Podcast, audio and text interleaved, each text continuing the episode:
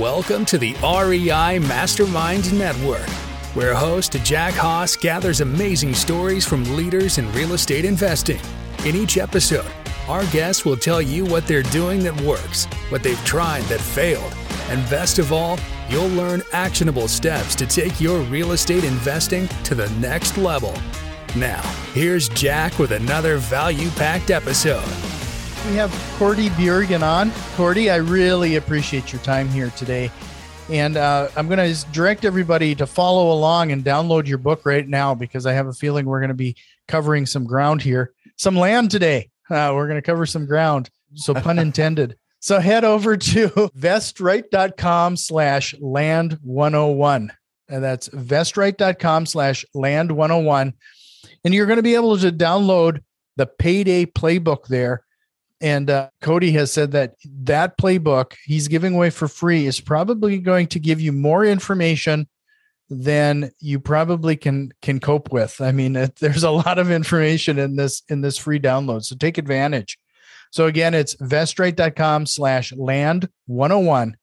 And Cody, I really appreciate your time here today. Oh man, thanks for having me. I appreciate it, Jack. So I always have to start things off here. It's always interesting to find out your progress. You got into real estate investing. What first got you into real estate investing? And then how did you find your niche? So I got into real estate in 2002. And the way I got into real estate, before I tell you exactly how I got into it, what allowed me to even be open to the idea of getting into it, I think, is inspiration I pulled from my grandfather. So like that picture behind me, that's my grandfather. He passed away when I was 15. So I wasn't able to rub elbows with him as much as I would have liked. And that clock next to it is the clock he got from the Home Builders Association as the president. And so I always, I had, memories of him. I've heard lots of stories about him.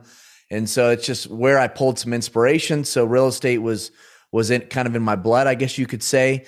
But prior to 2002, or actually including 2002, I was in the floor and counter industry and interior design. So I was in that industry for about 5 years right out of high school, and so a lot of these home builders, land developers, they were my clients, right? So we would sell them product, right? We'd do interior design for them, and I just looked at their lifestyle, their time freedom, got glimpses of their kind of where were they at financially. And I was just at a ceiling in that business I was in, where I was running the company. I was the president, and I had a choice to the next step was either to own a business, own a store in that industry, or, kind of make that leap of faith and go after something different. And so the stars aligned, and I had a gentleman that was a big name guy in town approach me and about the idea of doing some deals together. And so I just made the leap of faith, man. And I went for it is how I got into real estate investing. So, I know for a fact that land and land development is very lucrative. I mean, it's probably, when you take into account the number of wealthy individuals that have come from real estate, it's likely most of them are coming from land development. And frankly, we haven't had a lot of discussion regarding that on the show. So tell us about that first deal that struck you and made you go, okay, this is the niche. This is the situation here. This is where I got to go. First, let me say you're exactly right. It's not a crowded space, as far as a model in real estate. I think a lot of people see it as untouchable. You must have had a business handed to you, or you got to have endless amounts of capital, or so many people think the barrier entry is much higher than what it actually is, based upon that the model we teach, right? So we don't only do this stuff, we also teach it at VestRight, right? So my development company is called Allied Development, and 2 years ago, I had this desire to, I had this saying called PIF, Purpose, Impact, Fulfillment. And through purpose, you create impact. Through impact, you create fulfillment. I don't think fulfillment's possible without impact. I'll take it a step further, and I think that a lot of people think they're searching for happiness, and that's not what they're searching for. They're searching for fulfillment. And so VestRight was my way to kind of have an impact, right? Through what my whole career's been, and that's this space. And so VestRight's really dear to my heart as it's bringing me more fulfillment than basically most other aspects of my career. You know, the space. Actually, I just went down a rabbit hole so much, I can't remember your question. What was your specific question? Well, I was curious about that first deal, that first land deal that made you realize that this was the direction in real estate. Thanks for bringing me back. That first deal, I already knew the potential because I knew other guys in the space, right? So I knew the potential, but when did I realize the potential as far as that it affected my lifestyle or my pocketbook is, man, there was no education out there in this space at the time. So I learned what I learned through lots of questions, trials, and errors. But the first deal I did, I went and I remember it specifically. We went and put together a fairly large raw land deal off market in our community. And we brought in we had hardly any capital at the time, right? And so we brought in a large developer, home builder at the time, and we inked a 1-page agreement. It was like back of the napkin agreement. I can't believe it now that I think about it, but it was that we were going to get $1 million for putting the deal together. And I, you know, that was me and my partner both, and he was kind of a veteran in real estate, more as a real estate agent though. We were both, you know, on cloud nine. I will tell you, right before we actually received that payday, they renegotiated it. And I can't remember what our payday ended up being. I think it was, you know, mid to high six figures, which we were still flabbergasted. You know, if I was to take what I know today and be who I am today and put myself in that seat, I think the payday would have stayed $1 million.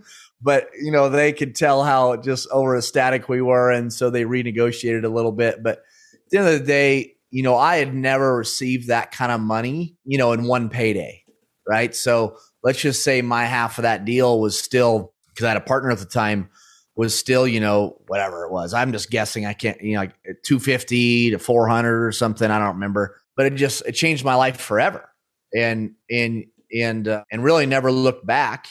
And have been riding that horse with the reality for those of you that have heard about it or experienced it in, you know, 2007, you know, things changed dramatically for our industry and for most industries, quite frankly.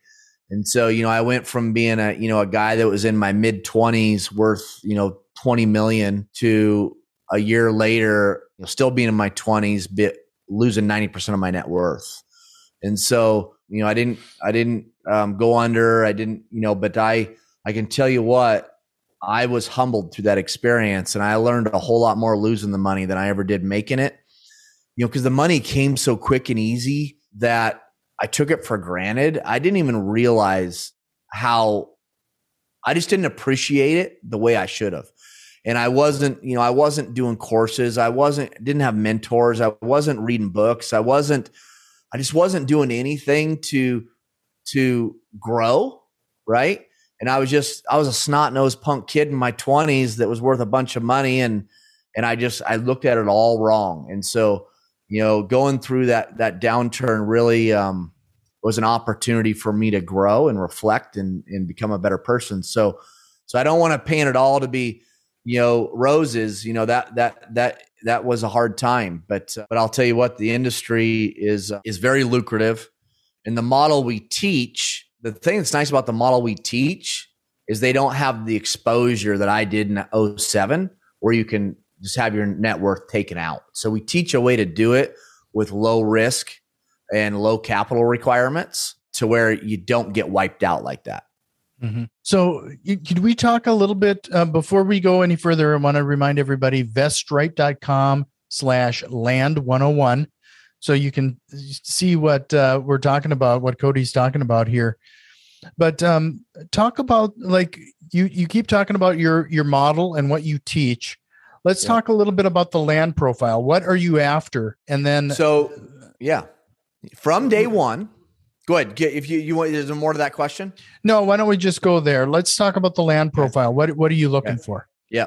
So everything we do, first of all, is off market. So we don't do on market. I mean, we do on market deals once in a blue moon, but majority of our deals are all off market. So we do and we teach how to identify, how to find, and how to prospect off-market raw land that has development potential. So we're not teaching how to flip ag land or how to, you know, we teach basically value add. Okay. So we're not teaching wholesaling. We're not teaching how to, you know, fix and flip or whatever. We're teaching how to go find a piece of raw land that has development potential and how to take that through the political approval process to get a development approved on that land. And that's where the value add comes in, right? So you take a piece of raw land that it's just farmland or whatever, and you turn it into an approved subdivision. And the majority of what we do is residential, right? So subdivision work, plat work for detached or attached single family residential. With that said, if you learn how to prospect off-market deals and you learned how that political approval process works, which is called land use process, if you learn how those work, the reality is 90% of it is the same, no matter what the asset class is. We happen to specialize in single family residential, but I've done multifamily deals. I can do I've worked on some storage deals. I can do retail. I can do whatever, industrial, because so much of the process is the same, but it's just this stuff you can't find it anywhere. It's not taught. And so that's where, you know, it's so many people see it as untouchable. Cause there's not a lot of education out there in this space. And I've wondered why that is. I mean, even most real estate agents, bless real estate agents, you know, I've had a real estate brokerage before but I mean, they're supposed to be experts. They're supposed to be professionals. And whenever it comes to developable land, 99% of them are clueless and they almost have to fake it like they know what they're doing in order to try to bring value, but it's not their fault because there's no education out there on it.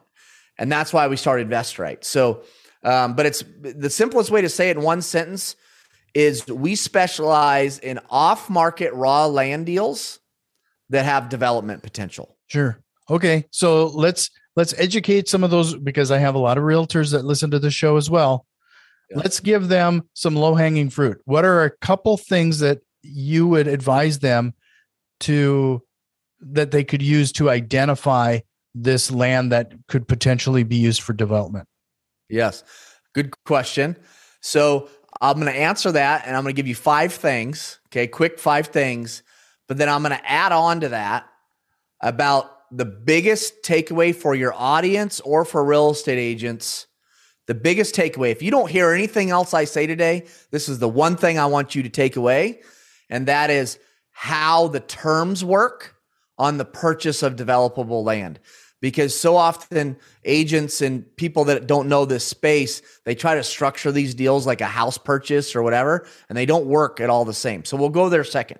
First is what's the property zoned, or what is the, if you talk to the planning department of the jurisdiction, it might still be zoned ag, you know, but it can be rezoned for development. So one is what's its zoning, you know, what's the future zoning or the current zoning of the property? 2 is, does it have access or is it landlocked? So can you get access to the property, right?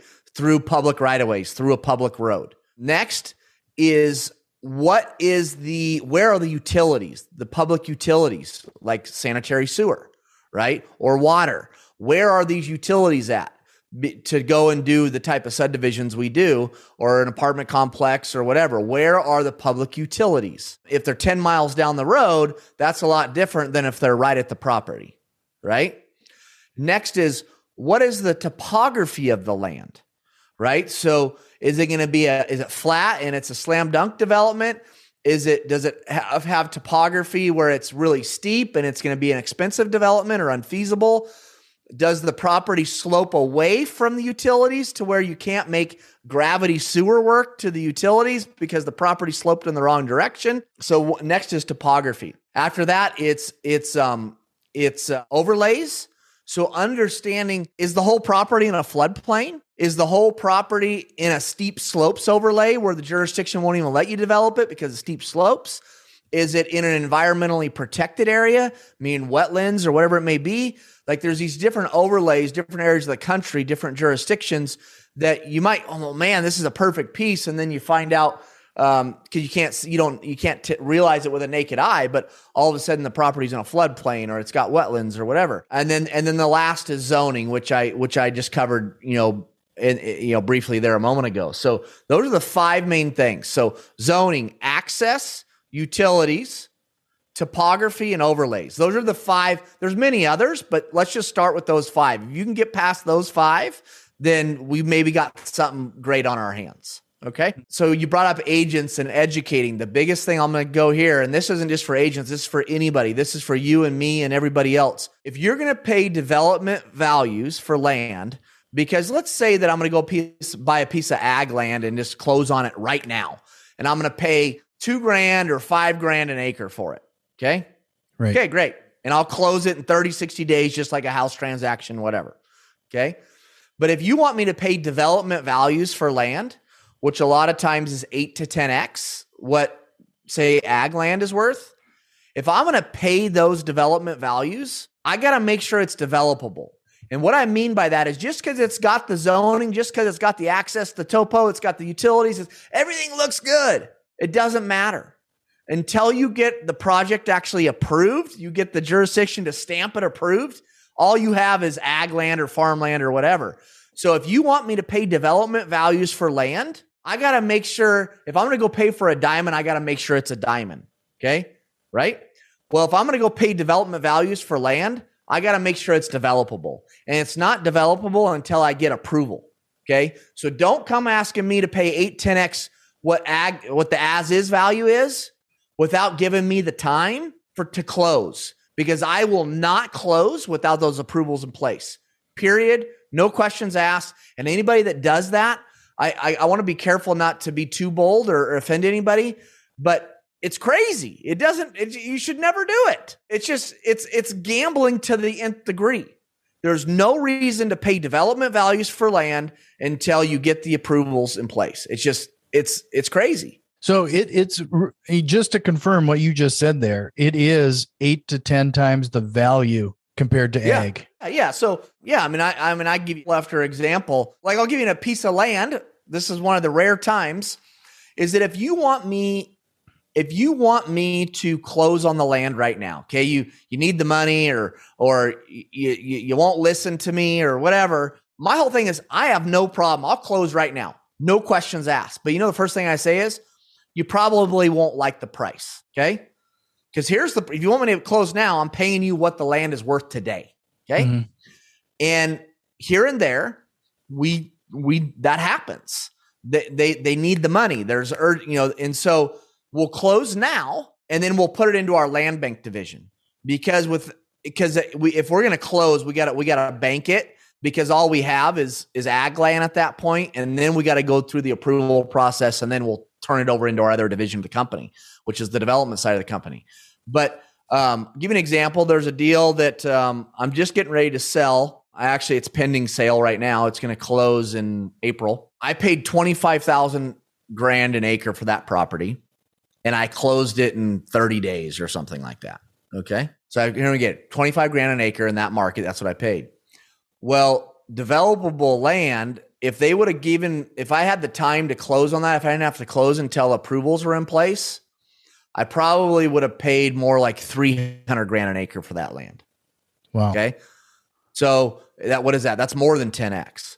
So then what I did is I put it in my land bank division, and now the development side of the company is now running that project through approvals, and we have it sold. We have it sold to a large public home builder that they're going to close in April. And obviously you can do the math, the upside's pretty substantial. Yeah. So that's just one example of the multiples. So, you mentioned that how to work terms when it comes to development land. So it's obvious that what you're talking about is leading us to this. What is different here? I feel like I'm missing a piece is that in most cases, unless they want the money right away, you typically come up with some sort of terms agreement where you essentially then have the time to get that rezoned. Yep. and then sell. Is that how it works? So then are you technically then essentially have a contract with the current owner, you get it rezoned, and then you, at the end, you have your exit strategy and everybody's happy. Yep, that's right. So we teach 5 different exit strategies and 5 different points of when you can get paid. We call them paydays. And remember, when you exit a deal and when you get paid are 2 different things. They don't have to happen at the same time. They can happen at the same time or they can happen at different times. Understand that a developer or a home builder, the later in the process you allow them to actually give you your payday, the more your payday is going to be. So you might decide to exit very, very early in the, you might decide to just get the deal teed up, right, with the property owner, turn it over to someone like me. So you exit right there, but then you give me till later in the process for you to get your payday. And therefore your payday is going to be a lot more substantial than if you want your payday right at the time of kind of turning the deal over to me, right? I'm going to give you the basic terms of the deal. And then I'm going to explain to you why there's so much money in the model that I'm teaching without all the capital requirements or the risk. Okay, so those are the 2 things I'll try to cover. One is the terms of a deal. First of all, okay, so we go find a property owner, they're willing to sell, and now it's time to lay out the terms of the deal, right? We always have a 90-day due diligence up front. You can call it due diligence, call it feasibility period, call it contingency period, call it inspection period, I don't care. It's 90 days because we got to meet with the city. We got to do layout work. We got to get an engineer involved. There's a lot we accomplish in that 90 days. We figure out the cost estimating, to actually develop the project, and we got to make sure the project's feasible. So that's 90 days. And then usually we'll close within 12 months of the expiration of our due diligence. And understand, sometimes we close sooner than that. Sometimes we close later than that because there's extensions built into our contract as well. But, right now we're in the process of scaling across the country based out of our headquarters in Dallas, Texas. And, there's some jurisdictions we use every bit, areas of the country, we use every bit of that timeline. There's other jurisdictions where you can get the approvals twice as quick. You can get through the process twice as quick, and we don't use all that timeline. But that's the basic 90-day due diligence. Close 12 months after due diligence. That's what our standard PSA says. And, part of, we make our contract, for a price, obviously, but available to our students where they just take our PSA and then they just adapt it to whatever market they're in. Right. But, so that's the basic terms as far as closing. More where I think I want to make sure you understand and your audience understands is how do they make money? How do they bring value to the deal? Okay. So, most of who we exit to are large publicly traded companies. That's the majority of the buyers on our projects, but we also do larger projects. Okay. You can go do smaller projects just as easy, like I used to do, and sell to locals or whatever you want to do. But we're a full-fledged development company. So meaning we'll close on the land, we'll develop it. We have a history of that. We've even, and we'll even go vertical. We'll build the structures, right? The houses or whatever. With that said, I need to throw out that we stopped home building about 6 years ago, okay? And then we were just developing and selling the finished lots, okay? So we would put in all the streets, all the infrastructure, all the utilities, right? The street lights. We would put all that in, what's called horizontal construction or land development. And then we would sell those finished lots to a home builder. Well, as of late, the last several years, we haven't even been developing the deals. We haven't been doing the land development. We've just been exiting at approvals. Okay. So once we get the project approved, we will do a double closing or a simultaneous close where our buyer will close with us. We'll do a simultaneous where I'll use our buyer's money to pay our seller and we make our scrape out of the middle. And why are we doing this? Well, because what we can sell for at approval, there's not enough margin in the deal for us to take on the risk of developing the land. Mm-hmm. That's where the major risk starts, is when you close on the dirt and you go get an A&D loan, an acquisition and development loan, a construction loan, and you got to put up 10x the capital you did to get the thing approved, and you got to take on 3x the capital you did put in as in debt. So that's how I got wiped out in 2007. Is because I had all this debt and all this capital out on projects that I was actually doing the land development, okay? Well, because there's such a demand for these finished lots, we all have heard of the housing shortage, right? And it's not going away anytime soon. Everybody is so motivated for those lots. They will take me out at approval just to and develop it for very little margin just to have the lots to build the homes. Okay. So that's what we've been exiting most of the time. And okay, but so here's where it gets interesting. Well, Cody, you just mentioned a moment ago, ag land is whatever price, and you're paying 8 to 10x that for developable land. Okay. And you're not closing till approvals because you won't close on developable land until you know it's developable, and it's not developable until it's approved, okay? But Cody, how do you make any money in that? Well, here's how I make money in it. One is when I go do my underwriting up front and I pay development values for land, you plug in a margin to develop, okay? You make money, you make a profit margin being a developer. It just happens to be, though, with some of these larger companies out there, they don't need that margin that we put into our underwriting. And that's obviously a sign of the times, right? It's a supply and demand thing. Mm-hmm. Well, so they appreciate us for three main reasons. One, they wouldn't know about the deal if it wasn't for us. Why is that? Well, because it was an off-market deal. I went and hunted it. I went and found it, right? And I got, the property owner was willing to sell, okay? So one, they wouldn't know about the deal if it wasn't for me.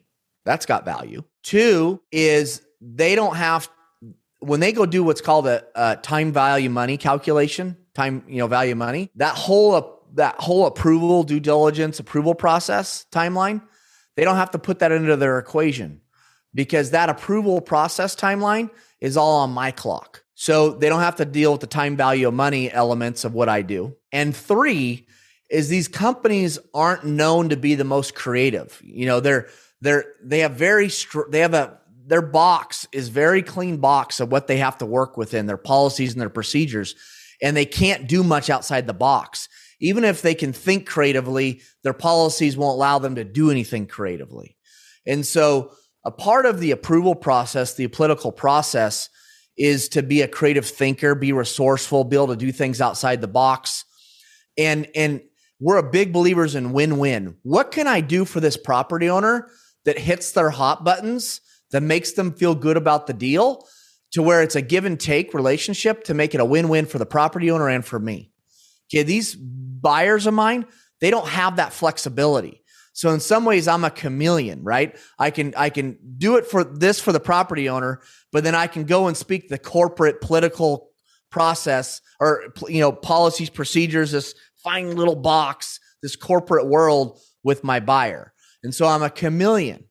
And so what happens is I'm going and doing all the creative work, and instead of them having to deal with any of that, I'm just delivering this pretty little project with a pretty little bow on it, all approved, ready for them without them having to deal with all the stuff that we specialize in.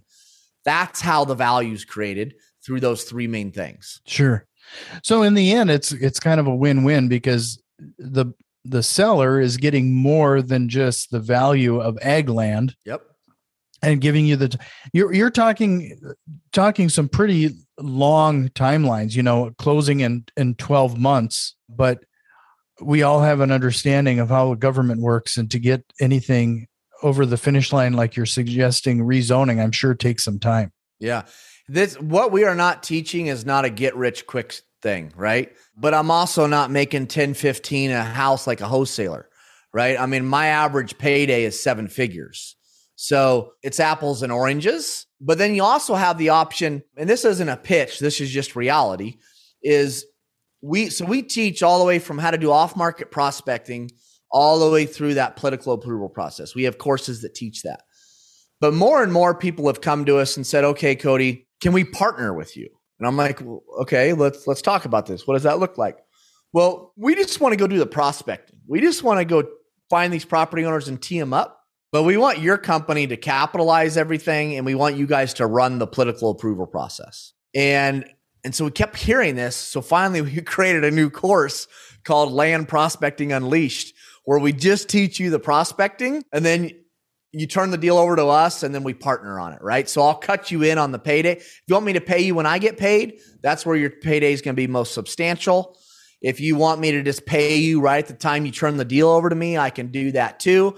And that's where you could compare it more to house wholesaling or whatever, because you'll just get a quick payday for turning the deal over to me. And the payday is still going to be more than likely much more substantial than a house wholesale. I'll just give you an example. Okay. Examples are great. I got a deal that's closing, Lord willing, February or March. And a student brought me that deal. I've already sold the deal. It's pending. And Lord willing, my student is upon closing that their payday is going to be about $500,000. Okay.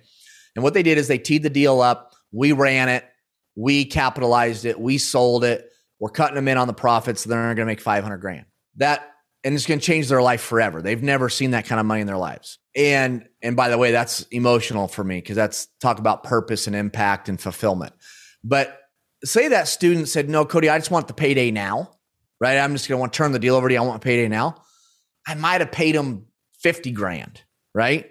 So their payday's 10X because they're waiting to get paid. They exited right up front, but they're waiting to get paid when I get paid. But still, even $50,000, that's not a bad day's worth of work. And it's still, whatever, 3 to 5 times what the average wholesaler makes on a deal. So, but yeah, there is a process to it. It's not a get rich quick scheme. You got to be resourceful. Not everybody can do this.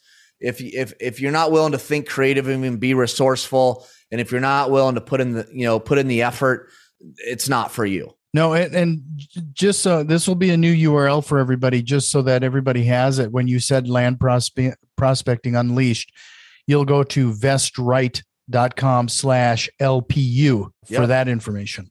So you got a lot of training material. I do available for people here. So yeah, it's been awesome. Yeah, this has been really an eye opening type. We could even touch briefly on. So let's say you went through this approval process, you got your team involved and the like. Have you found it? You said it's pretty easy to sell these property to developers because there isn't enough available right now. But how quickly are they on board and ready to close? Well, they'll close simultaneous. So, they still are going to do their due diligence, right? 60, 90 days. But what happens is, when I'm in my due diligence of a deal, I'm also identifying who my buyer is and putting them in place. And so they're sitting there ready, willing to close simultaneous to when I need to close. And here's what makes life easy as far as selling these deals. You knowing what the hell you're doing, right? You knowing what's developable, what's not, you know how to structure deals correctly. I wouldn't suggest to anybody to go try to do this without some foundational education. I had to learn the hard way through a lot of trials and tribulations and failures. And my partner knew enough to be dangerous, but he got us in the door, but a lot of mistakes were made. But that's what's so exciting about VestRight is I don't know of anybody else out there teaching this stuff. It truly is a blue ocean. And what I just laid out for you, it's within reach for anybody, okay? Because the perceived risk and capital needed isn't there, right? Because let's say I do bigger deals. My average deal, I probably put $500,000 into to get it approved, okay? But if I was to close on that land and develop it, that $500,000 capital needed, cash needed would probably turn into, $4 to $5 million capital needed, plus another, 1 to 2x that in debt.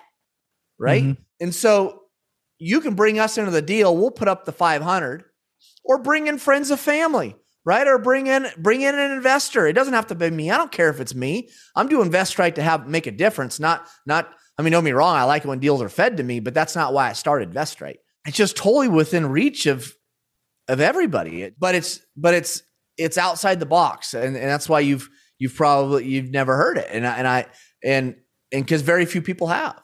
Yeah, no, and anytime I've had other land people on, it's exactly what you were talking about earlier. Is flipping ag land to other farmers, or it's just been land flipping more than anything else. So this has been a great conversation.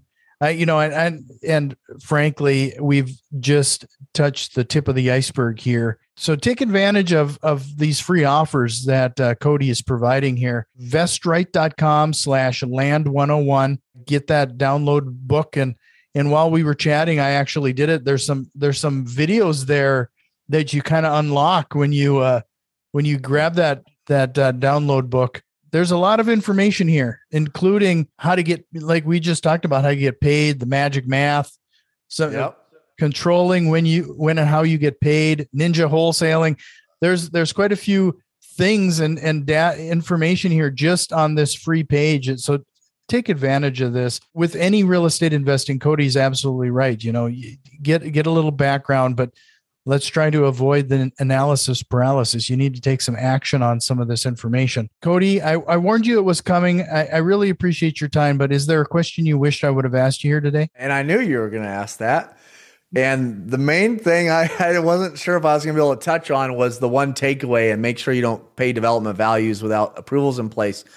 But I'll tell you, let's go here. What drives me? Sure. Okay. What drives you, Cody? My life today has more fulfillment than it ever has. And in the last 2 years, I have been working diligently on personal development, humility, understanding legacy, understanding PIF, my little saying, PIF, purpose, impact, fulfillment. I have another saying called believe, action, faith, right? You got to believe in whatever it is you're doing. You got to take the action, and then you got to have the faith, realizing you're not in control. What drives me today is giving back. Like you've heard people, the more you give, the more you get, you know, and I never wanted to give to get, but the more that I focus on how I can throw down the rope, right? How I can have an impact on other people's lives, the easier life has become for me. And straight up, hands down, I'm living a more fulfilling life today than I ever have in my 43 years on earth. And it's because I'm making a difference. You know, I have this visual painting of my life. I call it my visual painting. And through lots of failures, trials, tribulations, I could go on and on about high school girlfriend pregnant to almost going to prison to, you know, to my divorce, to my that I have a 24-year-old, a 20-year-old, and I have a 2-year-old, and just all these different things I've been through. You know, I have this visual painting of my life and that drives me. And that painting is full of words like legacy and purpose, impact, fulfillment, make a difference, serve, give back, you know, all these wonderful things, where prior to that, earlier in my life, I also had a visual painting that was very money focused. Okay. And it was a beautiful, vibrant painting. But as I started to tear that painting down, the reason I decided to do that is because that painting was very selfish. It was very empty. Okay. There was no impact in it. At the end of the day, there was just no legacy. It was an empty life that, quite frankly, that I probably would have self-destructed in, self-sabotaged. And today, focusing on this other new painting that I'm creating for my life, it just drives me, man. And it's just the emails and the comments and the difference that I see me and my company are making. It just, there's nothing like it. It's just phenomenal. No, to build on your analogy there, you know, when you were talking about building and your previous painted image, you were painting with a single color, you know, that green, It's all about the green. It's amazing how much more vivid actually things get when you start to add a few other things there. So that was, you know, you talked about previously. This is the reason I asked that question at the end, because previously you pointed out a few of the very important things, you know, your PIF, purpose, impact, fulfillment. We went through some actionable items for people that they can take some immediate action and jump in. Actually, I think the best part of this episode is this last piece, the mindset and building this image. I hope everybody stayed to the end, because I found that it was extremely impactful. I really appreciate your time, Cody. You're always welcome back. I hope you'll take me up on that offer, and we can dive a little deeper into some things. I'd love to understand and talk to you specifically around an episode of you're talking to these land sellers and how those conversations go, because I'm sure there's a lot of preconceptions there that you have to get through. You have to educate them. I mean, that's probably a whole episode in itself, but really appreciate your time. The only nugget I'll drop you on that. And by the way, thanks for having me, Jack. So related to sellers, just the one last takeaway for this episode is what I've found to be the most effective way to sell is two things. One, build trust. Trust is number one. And two is to educate. Okay. Build trust and educate. And through those two things, we've had a lot of success. Sure. You know, that's the, even if you're doing house wholesaling, I mean, there's a lot to be said. I don't care what it is. Yeah. Yeah. Yeah. Just so that they understand the process. Yep. Yep. So, well, again, really appreciate it, Cody. Hope we'll chat again sometime. Thanks, man. Appreciate it. If you learned at least one actionable step to incorporate into your real estate investing, if so, please consider returning some of that value by leaving a positive review, subscribing to our YouTube channel, or joining our growing network on Facebook and Twitter. You can find links to all of our social media accounts in the show notes. See you next time.